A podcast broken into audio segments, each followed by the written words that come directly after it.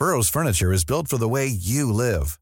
From ensuring easy assembly and disassembly to honoring highly requested new colors for their award-winning seating, they always have their customers in mind. Their modular seating is made out of durable materials to last and grow with you. And with Burrow, you always get fast, free shipping. Get up to 60% off during Burrow's Memorial Day sale at burrow.com slash ACAST. That's burrow.com slash ACAST. burrow.com slash ACAST.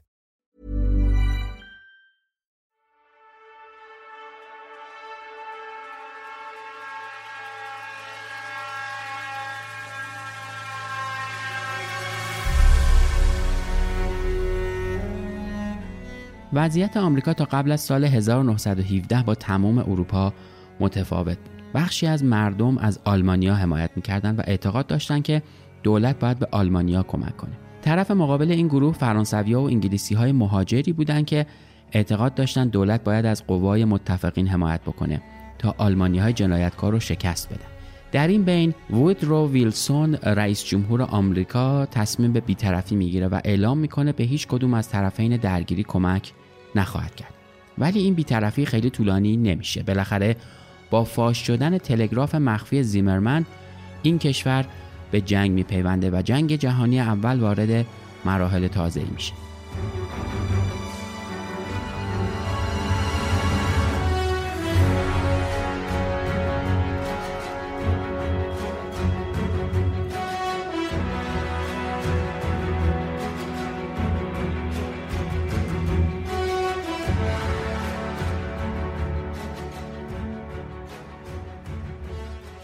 سلام من احسان طریقتم و امیدوارم که حالتون خوب باشه. چیزی که میشنوید قسمت چهاردهم از پرونده جنگ جهانی اول و قسمت 83 پرچم سفیده که در شهریور 1402 منتشر میشه.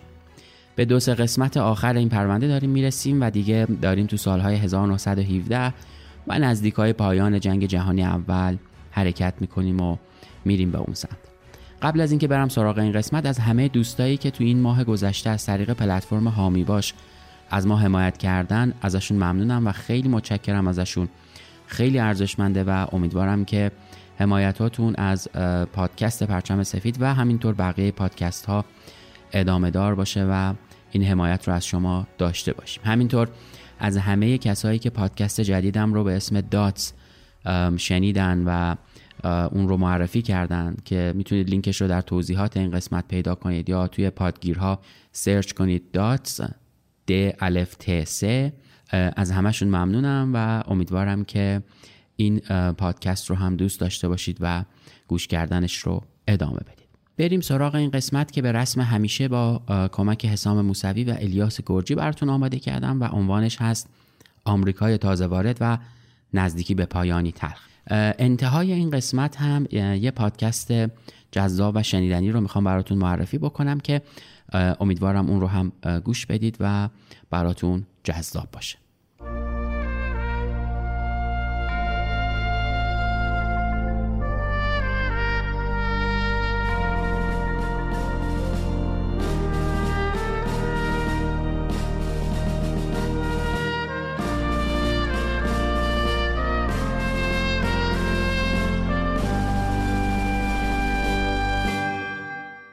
سال 1917 برای آلمانی ها نه با جنگ بلکه با حوادث سیاسی بدی شروع شد. بعد از لو رفتن تلگراف مخفی زیمرمن کشورها به سرعت روابط خودشون رو با آلمانیا قطع کردن و ایالات متحده که از این کار آلمانیا عصبانی شده بود به طور رسمی وارد جنگ جهانی اول شد. اما این تلگراف چی بود که انقدر سر و صدا به پا کرد و تمام دنیا را در مقابل آلمانی ها قرار داد؟ تلگراف زیمرمن روز 16 ژانویه 1917 از آرتور زیمرمن وزیر خارجه امپراتوری آلمان به سفیر این کشور در مکزیک ارسال میشه. طی این تلگراف اون به سفیر آلمان دستور داده بود تا با مقامات مکزیک وارد مذاکره بشه و اونها رو وادار کنه تا به ایالات متحده اعلان جنگ بدن.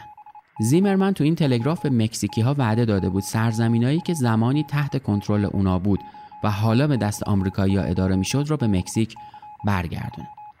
ونوستیانو کارانزا رئیس جمهور مکزیک که از این پیشنهاد حیرت زده شده بود دستور داد همه ژنرالای ارتش در یک کمیسیون نظامی امکانه این اتفاق رو بسنجن و نظرشون رو اعلام بکنن این گروه با بررسی شرایط مکزیک و ایالات متحده به این نتیجه رسیدن که این کار اصلا ممکن نیست و با دو تا دلیلی موضوع رو برای ونوستیانو توضیح دادن اول اینکه مکزیک در بحبوحه جنگ داخلی بود و موقعیت رئیس جمهور در خطر بود.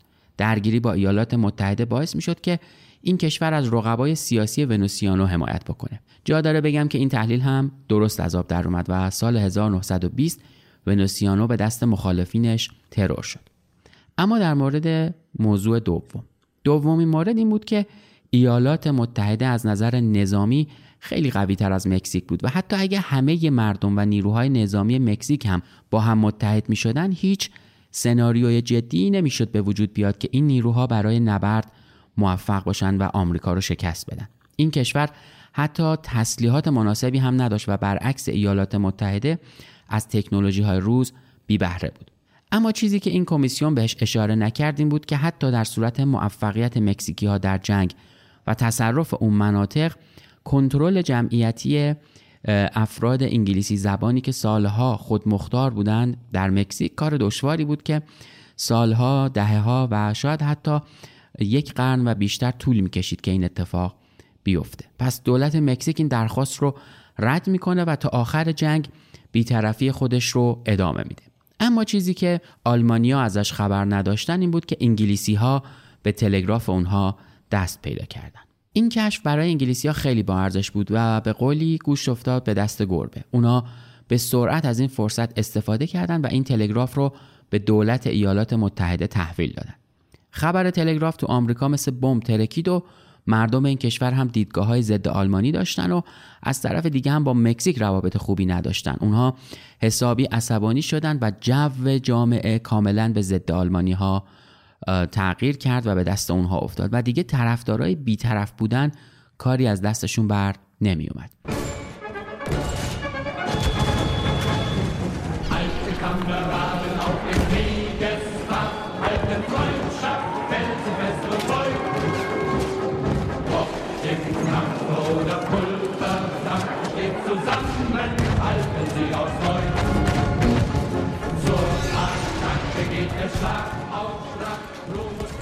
اعلام جنگ زیردریایی نامحدود یا جنگ بدون محدودیت زیردریایی به دستور هیندنبرگ در اول فوریه 1917 و غرق شدن دو کشتی آمریکایی این وضع بدتر هم شد. با این وجود ویلسون هنوزم در دوراهی ورود به جنگ یا بیطرفی بود. اون اعتقاد داشت که شاید این تلگراف اصلا ساختگی باشه و خود انگلیسی ها اونو درست کرده باشن که از سر ناچاری می‌خوان ایالات متحده رو به جنگ وارد بکنه یه چیزی فقط در مورد جنگ زیردریایی نامحدود بگم و این توضیح رو بدم که جنگ زیردریایی بدون محدودیت یا نامحدود وقتی اتفاق میفته که زیردریایی های نظامی بدون هشدار به کشتی های تجاری حمله بکنن. همینطور که یکم قبلتر هم گفتم آلمان تو جنگ جهانی اول از این موضوع خیلی استفاده کرد که این نوع جنگ بعدها خیلی بحث برانگیز شد و نقض قوانین جنگی به حساب اومد. خب برگردیم به ادامه ماجرایی که داشتیم تعریف می‌کردیم. با همه چیزهایی که تعریف کردم مشکل وقتی حل شد که خود زیمرمن در کنفرانس مطبوعاتی سوم مارس به یک روزنامه نگار آمریکایی که بهش گفته بود آیا شما قبول می‌کنید که همچین تلگرافی رو به مکزیک ارسال کردید یا نه؟ گفت من نمی‌تونم این موضوع رو انکار کنم و به شما می‌گویم که این موضوع کاملا درست است. اون حتی در سخنرانی خودش که در روز 29 مارس در رایشتاگ انجام شد به این موضوع اعتراف کرد اون با این کار می‌خواست به طرف آمریکایی بفهمونه که آلمان بودجه جنگ مکزیک رو تأمین نمی‌کنه مگر اینکه ایالات متحده وارد جنگ با آلمان بشه اما این حرکتش یه اشتباه بزرگ شد و روز 6 آوریل 1917 کنگره ایالات متحده رسما به اعلان جنگ علیه آلمان رأی داد. رسیدن به خاک اروپا برای آمریکایی ها بدون خطر نبود. اونا قبل از اعلام جنگ به متفقین به خاطر جنگ بدون محدودیت زیردریایی که به دستور هیندنبرگ انجام شد تو خطر افتاده بودند. آلمانی ها دست به قمار بزرگی زدن و تصمیم گرفتن که قبل از ورود ایالات متحده به جنگ انگلیسی ها رو از پا در بیارن.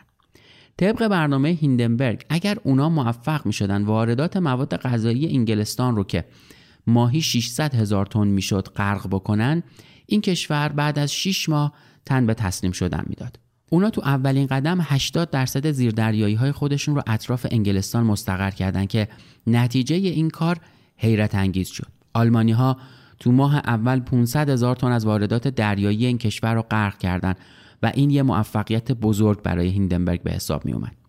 ولی با ورود نیروی دریایی ایالات متحده به جنگ و کمک به انگلیسی ها وضعیت کاملا تغییر کرد.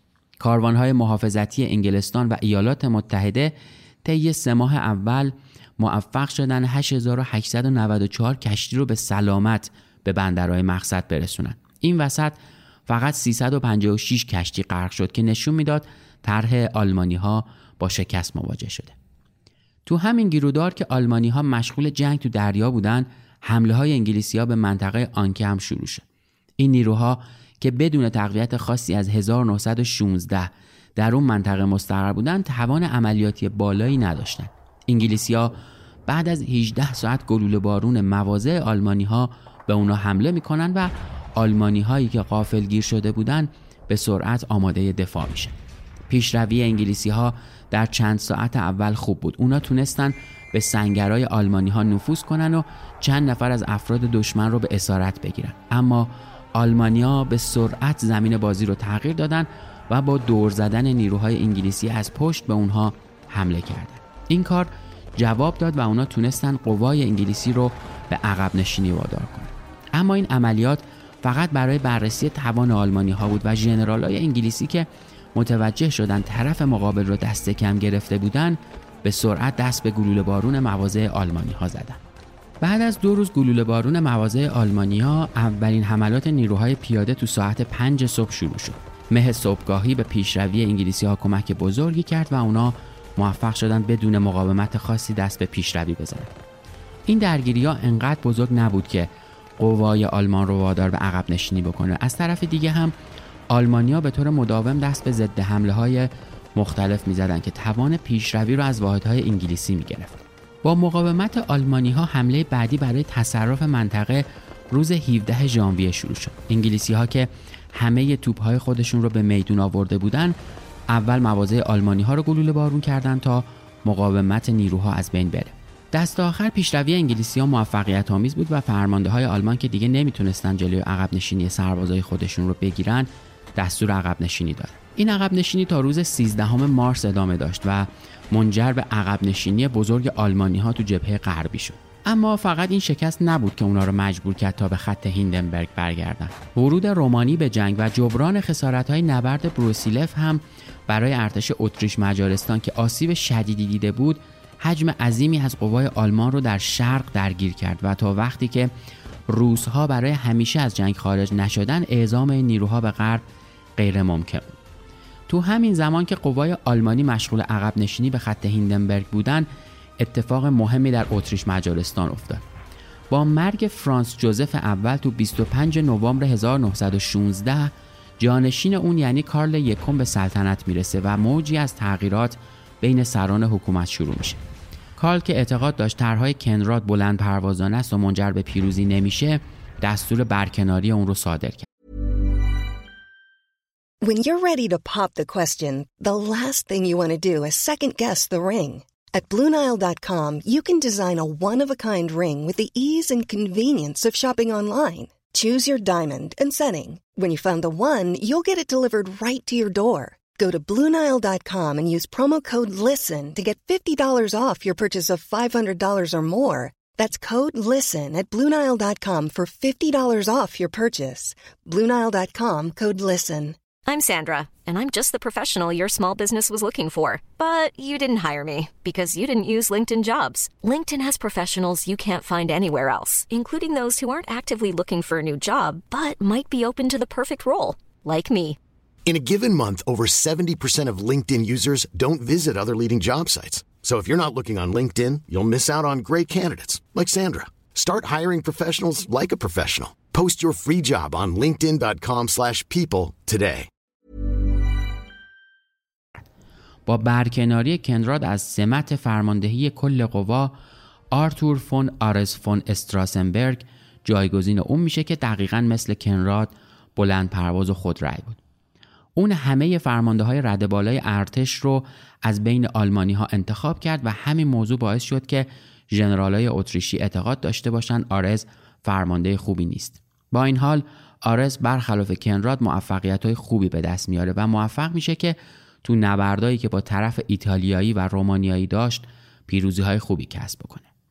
ولی درست در همین موقع وضعیت برای عثمانی داشت هر لحظه بدتر می‌شد. اونها صحرای سینا رو از دست داده بودن و انگلیسی ها موفق شده بودن با کمک اعراب خودشون رو به شهر بغداد برسونن.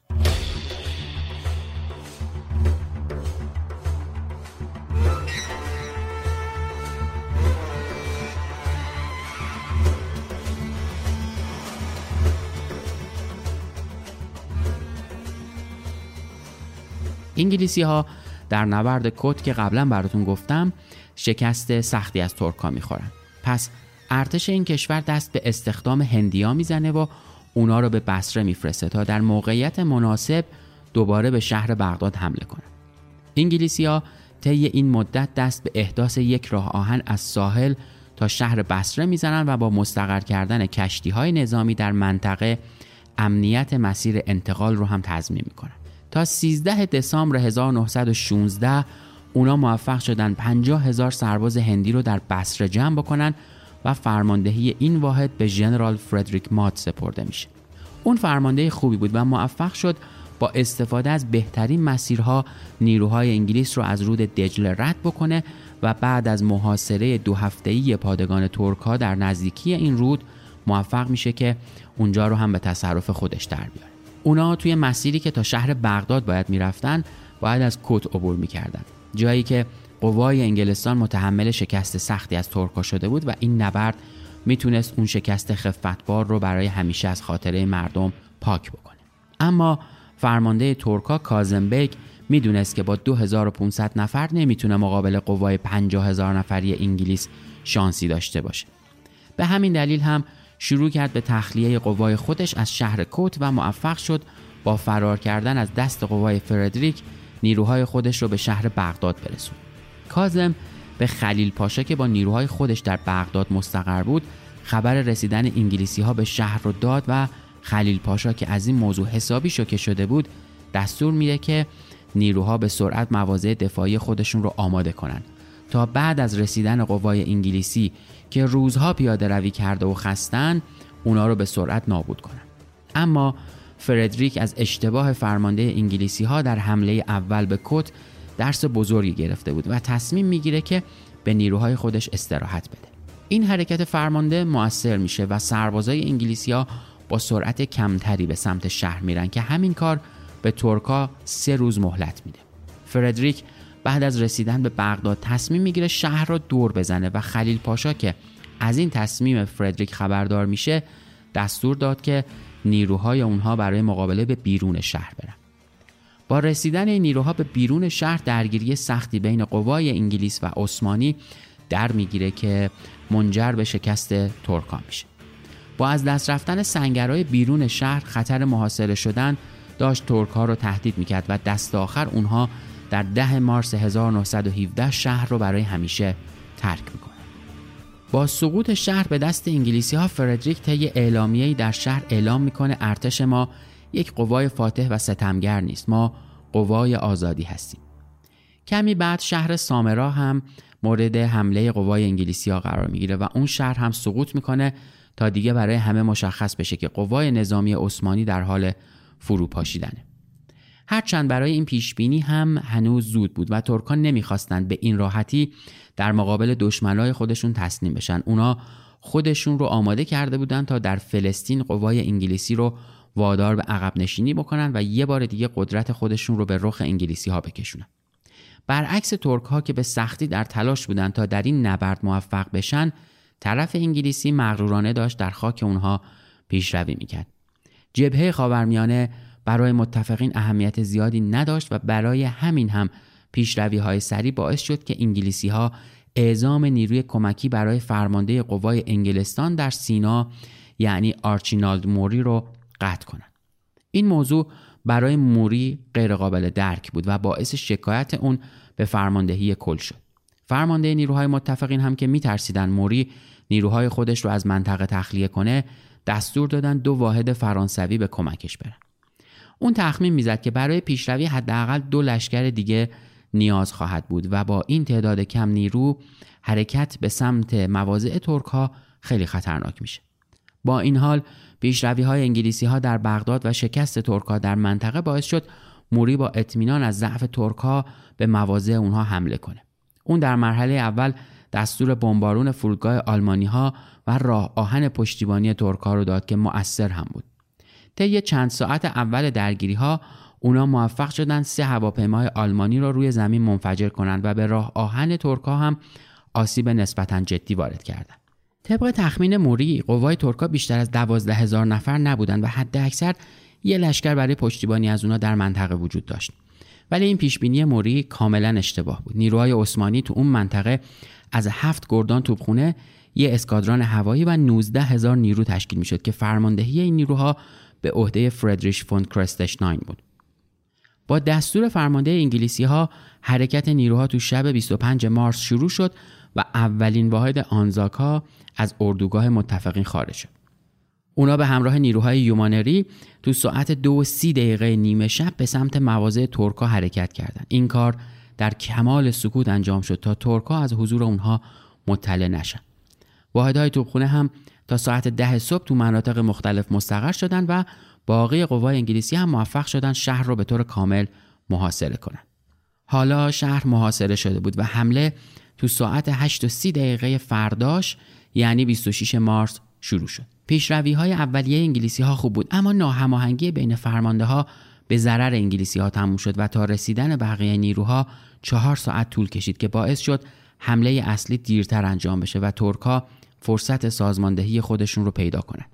برنامه انگلیسی ها تماما به هم ریخته بود و پیشروی کند اونها که به دلیل عقب موندن توپخونه از قوای اصلی بود باعث شد ترکها خطوط دفاعی خودشون رو مستحکمتر کنن و با بیشتر شدن فشار خودشون رو دوباره به خطوط عقبتر ببرن این روند تا غروب ادامه پیدا کرد و نیوزلندی ها که در این حمله کمک می‌کردن با تلفات بالا موفق شدن خطوط دفاعی عثمانی رو دور بزنن و به بخش غربی شهر برسن. اما ترک ها درست در همون لحظه سر می‌رسن و قوای نیوزلندی رو با تلفات بالا مجبور به عقب نشینی می‌کنن.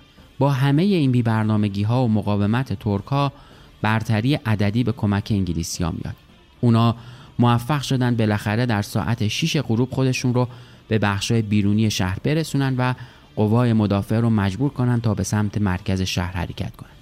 همه چیز به نظر درست می اومد و پیشروی های خوب انگلیسی ها نشون می‌داد که تا چند ساعت دیگه شهر سقوط می‌کنه. ولی تو همین بین خبر رسید که ترکا به مواضع انگلیسی ها حمله کردند و این اتفاق درست چند ساعت قبل رخ داده بود.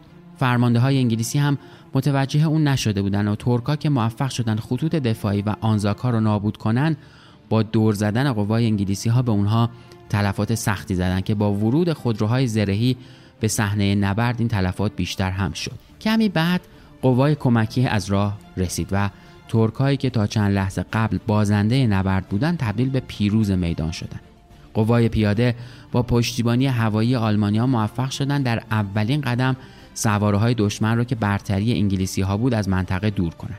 اونا به سرعت خودشون رو به تپه های بالادست رسوندن و پشتیبانی ضعیف توپ های انگلیسی هم نتونستن جلوی محاصره شدن اونها توسط ترک ها رو بگیره.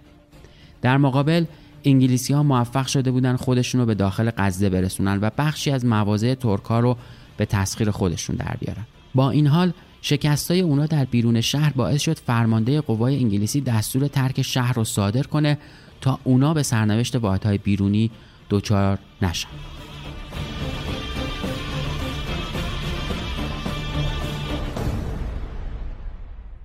به گفته یکی از فرمانده های آنزاک ما داشتیم به پیروزی می رسیدیم که با دستور عقب نشینی همه چیز کاملا تغییر کرد و ما در کسری از ثانیه به سپاهی شکست خورده و فراری تبدیل شدیم. اونا مجبور شدن تمام اسرا و توپ هایی که به غنیمت گرفته بودن رو در شهر بذارن و حرکت سریع واحدها به سمت خارج از شهر رو شروع کنن. این عقب نشینی با بینظمی وحشتناکی همراه بود و کوچه های باریک شهر که برای این حجم از اسب و شتر کوچیک بود به سرعت مسدود شد.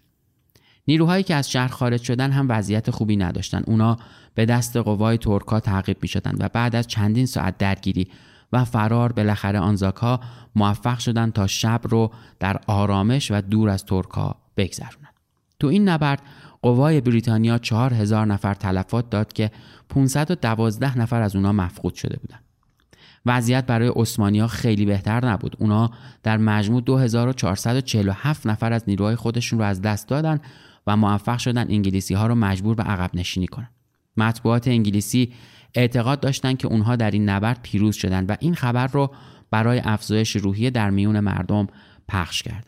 ترکا هم معتقد بودند پیروزی اصلی برای اونا بوده و یکی از خلبانهای اونها طی یه حرکت عجیب با ریختن اعلامیه های روی کمپ سربازای انگلیسی با تمسخر به اونها گفت شما روی کاغذ ما رو بردید اما ما شما رو توی قزه شکست دادیم این حرکت ترکا آثار مخربی داشت و مطبوعات انگلیسی کمی بعد شروع به انتقاد از فرماندهی ارتش به دلیل برنامه ریزی های نادرست کردند. اونا اعتقاد داشتند که مه صبحگاهی باعث گم شدن سربازا در جبهه و نرسیدن توبها در موعد مقرر باعث شکست سربازهای انگلیسی در نبرد شده.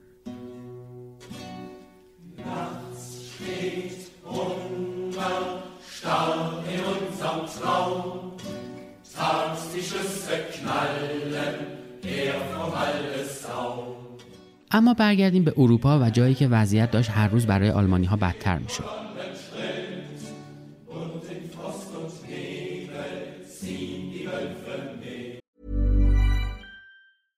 Imagine the softest sheets you've ever felt. Now imagine them getting even softer over time. That's what you'll feel with Bowl and Branch's organic cotton sheets. In a recent customer survey, 96% replied that Bowl and Branch sheets get softer with every wash. Start getting your best night's sleep in these sheets that get softer and softer for years to come. Try their sheets with a 30-night guarantee. Plus, get 15% off your first order at bowlandbranch.com. Code BUTTERY. Exclusions apply. See site for details.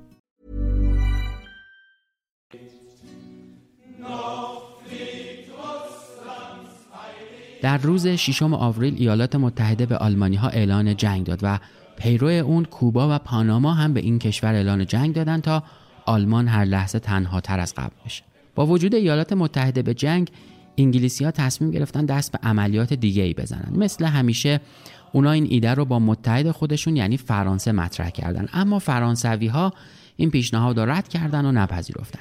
اونا بعد از درگیری های سخت سال قبل و مخصوصا نبرد وردن متحمل تلفات شدیدی شده بودند و کمک های محدودی که در نبرد سوم به قوای انگلیسی کردند باعث شد این ارتش به طور کامل در وضعیت دفاعی قرار بگیره. این نبردها برای طرف آلمانی هم سخت و پرهزینه بود و همین موضوع باعث شد هیندنبرگ و لووندورف تصمیم بگیرن آلمان تا زمان آزاد شدن نیروهای خودش در جبهه شرقی در حالت دفاعی قرار بگیره. مشکل اصلی برای متفقین بود. اون همین بود که مطبوعات تو این کشورها دائما فرمانده های ارتش رو به باد انتقاد می گرفتن و معتقد بودن اونا دارن با حمله نکردن به آلمانی ها باعث طولانی تر شدن جنگ میشن.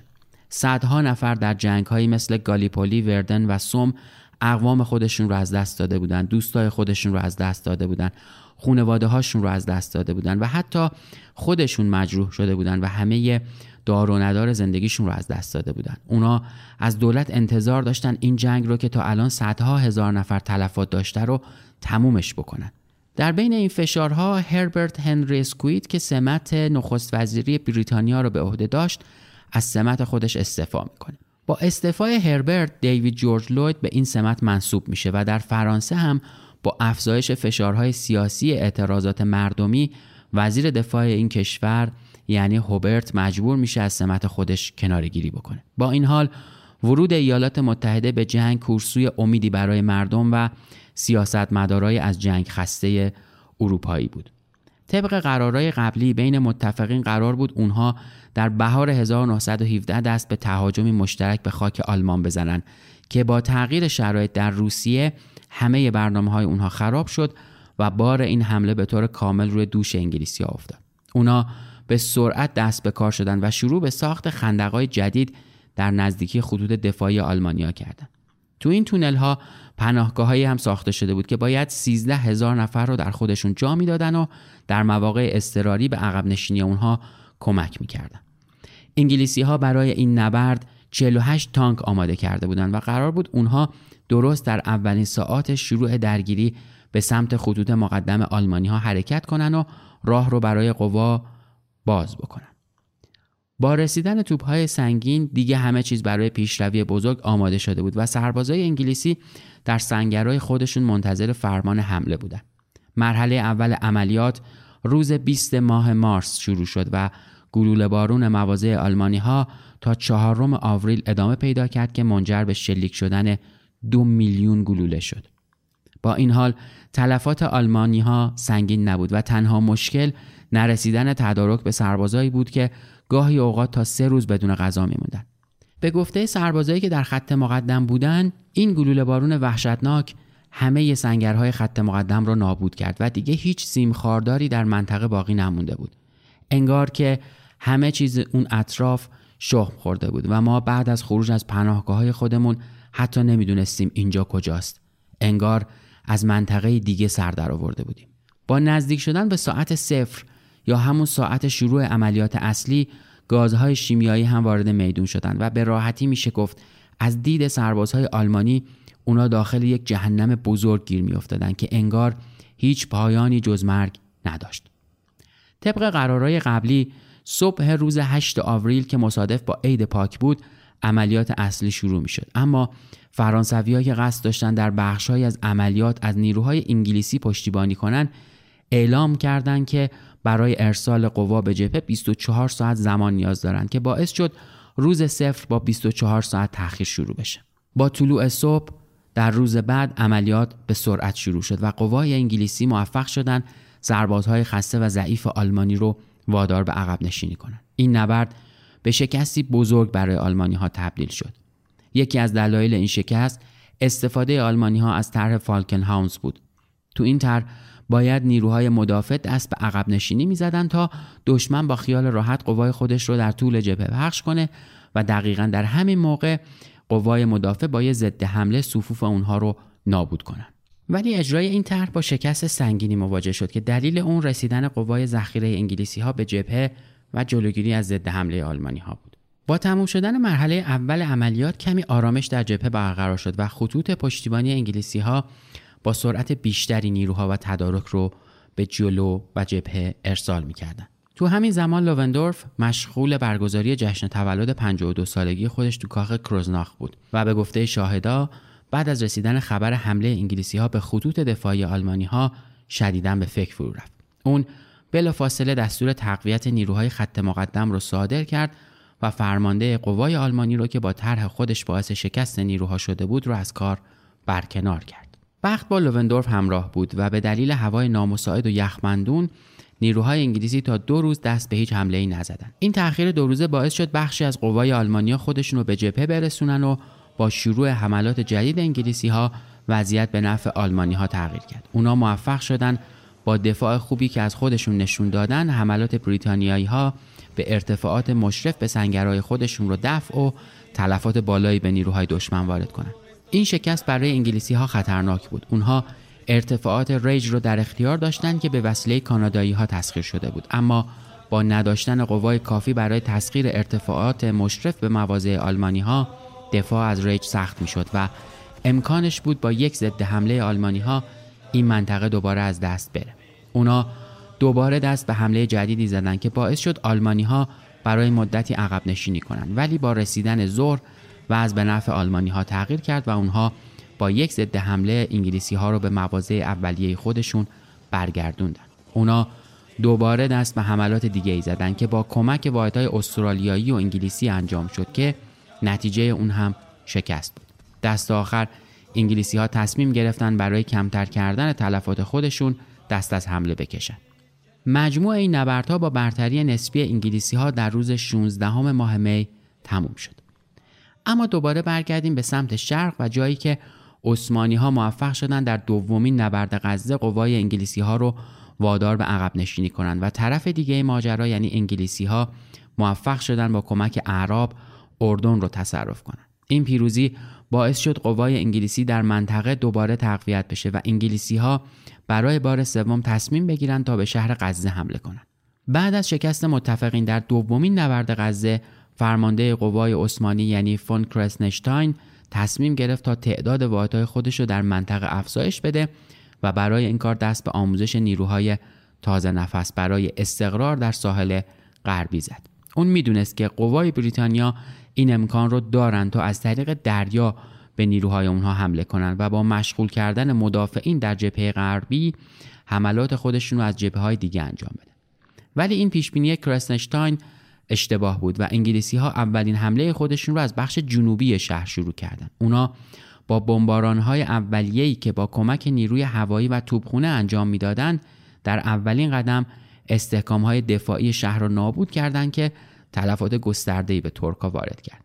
با این حال مقاومت ترکا خوب بود و قوای اونها موفق شدند نیروهای انگلیسی را که قصد داشتن تپه های مشرف به شهر رو بگیرن مجبور به عقب نشینی کنند. انگلیسی ها که دست بردار نبودن دوباره حمله خودشون را به مواضع ترکا شروع کردند که این بار نیروی هوایی به کمک اونها اومد. با ورود هواپیماها به درگیری وضعیت به سرعت تغییر کرد و تمام مواضع دفاعی ترکا در بلندی های جنوبی شهر از دست رفت. با از دست رفتن مواضع دفاعی ترکا در بلندی های مشرف به شهر اونا برتری خودشون رو نسبت به مهاجمین از دست دادن و با حمله روز بعد انگلیسی ها این موضوع کاملا مشهود شد. اونا بخش شرقی شهر رو به طور کامل از دست دادن و مجبور شدن تمام قوای خودشون رو برای دفاع در برابر حمله انگلیسی ها در بخش غربی جمع کنند.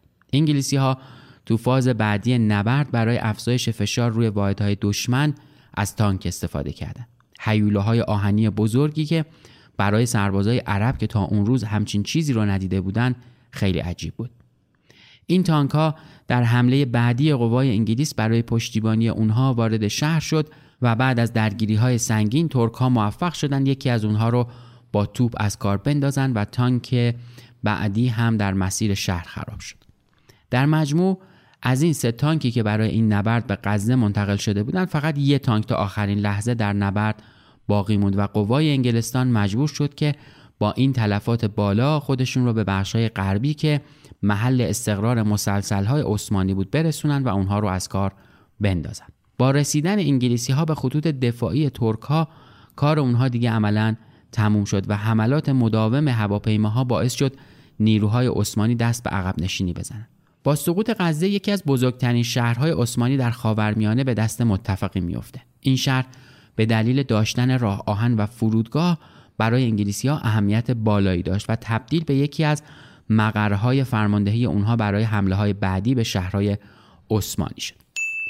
بیایید دوباره برگردیم به اروپا و به جبهه ایتالیا. جایی که بالاخره موج تغییرات به اونجا رسید و قهرمان ایتالیایی ها یعنی لویجی کادرونا از سمت خودش برکنار شد. با برکناری اون آرماندو دیاز مسئولیت فرماندهی ارتش رو به عهده گرفت و تلاش کرد تا وضعیت بد جبهه رو دوباره سر و سامون بده. اونها در حمله قبلی اتریشی ها مجبور به عقب نشینی گسترده شده بودند که باعث شد شهرهایی مثل ونیز در یک قدمی سقوط به دست قوای مرکزی بیفته.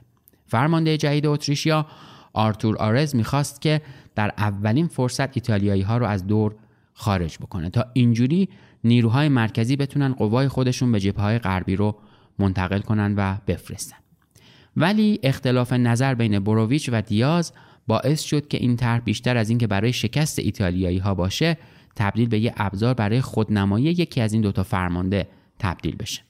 حمله در روز 15 ژوئن شروع شد و توبهای ایتالیا برای جلوگیری از حمله دشمن شروع به گلوله بارون مواضع اتریشی ها در سرتاسر سر جبهه کردند. این کار باعث شد بخشی از سربازهای اتریشی از حمله خودشون منصرف بشن و بروویچ که از این اتفاق خبر نداشت دستور حمله رو در جبهه جنوبی صادر کرد.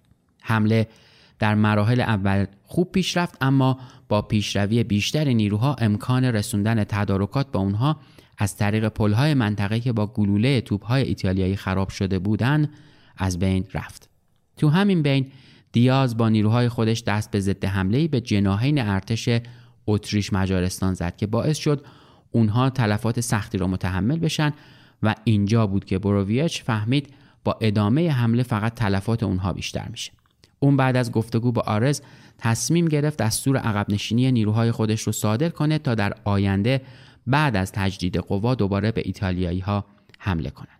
ولی این اتفاق هیچ وقت محقق نشد چون کارل اول بعد از کمبودهای شدید ارتش در زمینه تدارکات و حمل و نقل دستور داد تا نیروهای اونها به سمت مرزهای اتریش مجارستان عقب نشینی کنند. با عقب نشینی اونها دیاز بدون هیچ زحمتی مناطق از دست رفته رو دوباره پس گرفت و مردم شروع به تعریف از فرمانده جدید کردند. اون بعد از این نبرد دوباره تحت فشار شدید متفقین برای حمله به اتریش مجارستان قرار گرفت که دست آخر دیاز زیر این بار نرفت و تصمیم گرفت فعلا موضع دفاعی خودش رو حفظ کنه.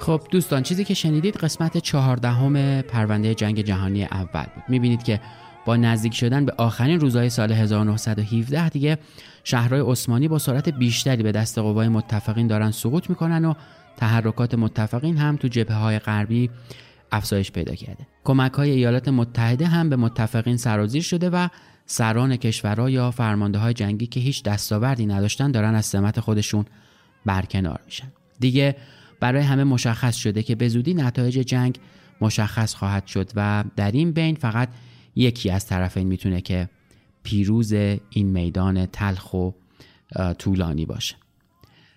همونطور که تو مقدمه این قسمت هم گفتم می‌خوام یک پادکست جذاب و شنیدنی رو از دوست خوبم محمد نازمی معرفی کنم. پادکستی به اسم دوچار. دوچار پادکستیه که در امتداد قاب تاریخ که زندگی و فعالیت های شخصیت های سیاسی رو داشت روایت می‌کرد توجه و تمرکزش رو گذاشته روی شخصیت های فرهنگی، هنری و ادبی و به قول خودش از کسایی صحبت می‌کنه که تو زندگیشون دچار وضعیت خاصی بودن. از دهخدا و هوشنگ ابتهاج گرفته تا عارف قزوینی و شهریار و استاد ابوالحسن سبا. لینک کانال کست باکس پادکست دوچار رو تو توضیحات این قسمت می‌ذارم. می‌تونید برید دنبالش کنید بشنوید و از شنیدنش لذت ببرید. خیلی ممنون که این قسمت رو هم تا اینجا دنبال کردید و شنیدید. امیدوارم که تا قسمت بعدی که خیلی فاصله زمانی زیادی با این قسمت نخواهد داشت خوب خوش و سلامت باشید. پرچم سفید پادکستی درباره یکی از سیاه ترین اتفاقهایی که در تاریخ بشر رخ داده و میلیون ها نفر کشته زخمی و آواره به جا گذاشته. موضوعی به نام جنگ.